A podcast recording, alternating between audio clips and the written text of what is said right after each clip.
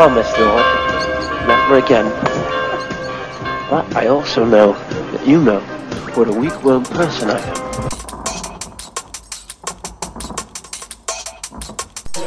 Regret this, Lord.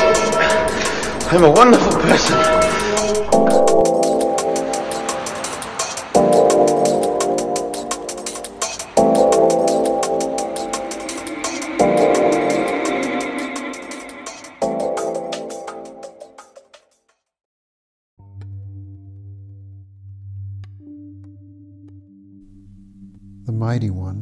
God, the Lord, speaks. He summons the earth from the rising of the sun to its setting. From Zion, the perfection of beauty, God appears in radiance. Our God is coming. He will not be silent. Devouring fire precedes him, and a storm rages around him on high. He summons heaven and earth in order to judge his people.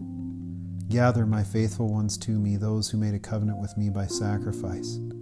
The heavens proclaim his righteousness, for God is the judge. Listen, my people, and I will speak. I will testify against you, Israel. I am God, your God. I do not rebuke you for your sacrifices or for your burnt offerings, which are continually before me. I will not take a bull from your household or male goats from your pens, for every animal of the forest is mine, the cattle on a thousand hills. I know every bird of the mountains, and the creatures of the field are mine. If I were hungry, I would not tell you, for the world and everything in it is mine. Do I eat the flesh of bulls or drink the blood of goats? Sacrifice a thank offering to God and pay your vows to the Most High. Call to me in a day of trouble. I will rescue you, and you will honor me. Amen. Well, this is Psalm 50, well, most of it. Anyways, verses 1 through 15. It's a psalm that we should be having on Sunday.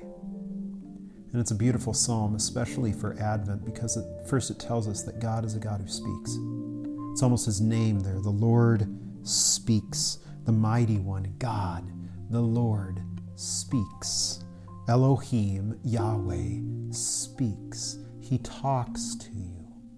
It isn't as though you feel his essence like you would in a, a, a breeze on a, a cool day. No, he actually speaks to you. He says a word to you. He declares a promise to you. Without that promise, we are dead.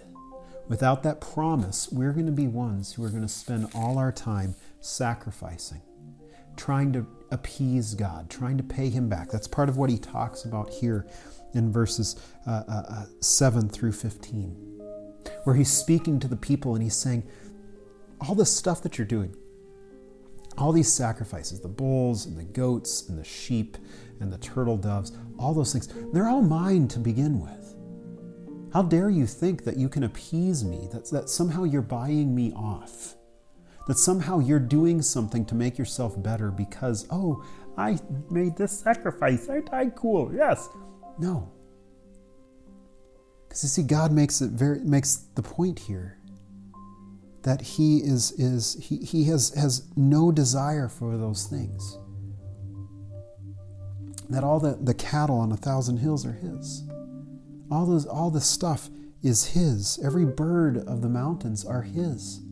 All of those things. So so any notion of us making a sacrifice to God, any notion of us handing over to God something that he needs, well, we're wrong. And, and, that's actually the direction that we go when we start to make for ourselves a God that does not make a promise.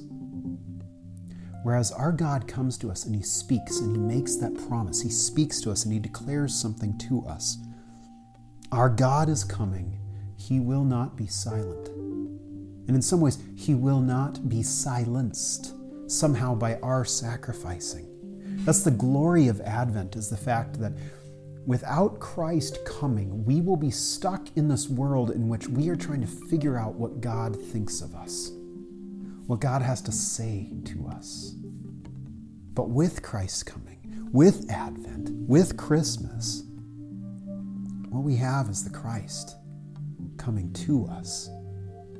God speaking in that way. God saying, you don't need to sacrifice for me. I'm going to sacrifice for you.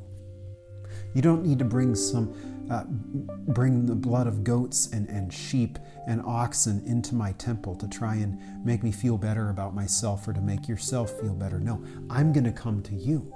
And I'm going to do it in such a way that I'm going to take on flesh and bone and blood so that I might spill that flesh and, and, and, and have that body broken for you so that I might take care of all of the sacrificing through the promise that I make, through the word that I speak to you. Because instead, what he says is sacrifice a thank offering to God, meaning instead of trying to buy him off, instead of thinking, well, if I do this, then God will be pleased with me, instead saying, no, God is already pleased with me in Jesus, so anything that I give to him is already his. I'm just wanting to express the fact that I'm thankful for what he's done for me, that I'm going to call on him in the day of trouble. He will answer, and he will rescue, because he came once. He's going to come again. I do love verse 2, though. We're kind of jumping around here, I know, but it, comes right before our God is coming. He will not be silent, that we see in verse 3. Verse 2 From Zion, the perfection of beauty, God appears in radiance. The, I, I believe what it, what it truly can mean in the Hebrew is that God shines forth. And here, God is shining forth. That star over Bethlehem that we will see is going to shine forth of God's holiness, God's righteousness being present with us, so all other sacrifices are done. And that God is going to speak. He's going to shine a light that we might see Him and know Him and understand that He is our God, that He has come for us, and He's taken care of all things. This God who speaks to us of this promise that I love you. I forgive you all your sins. I forgive you all your shortcomings. I forgive you all the things that you think you need sacrifices to take away.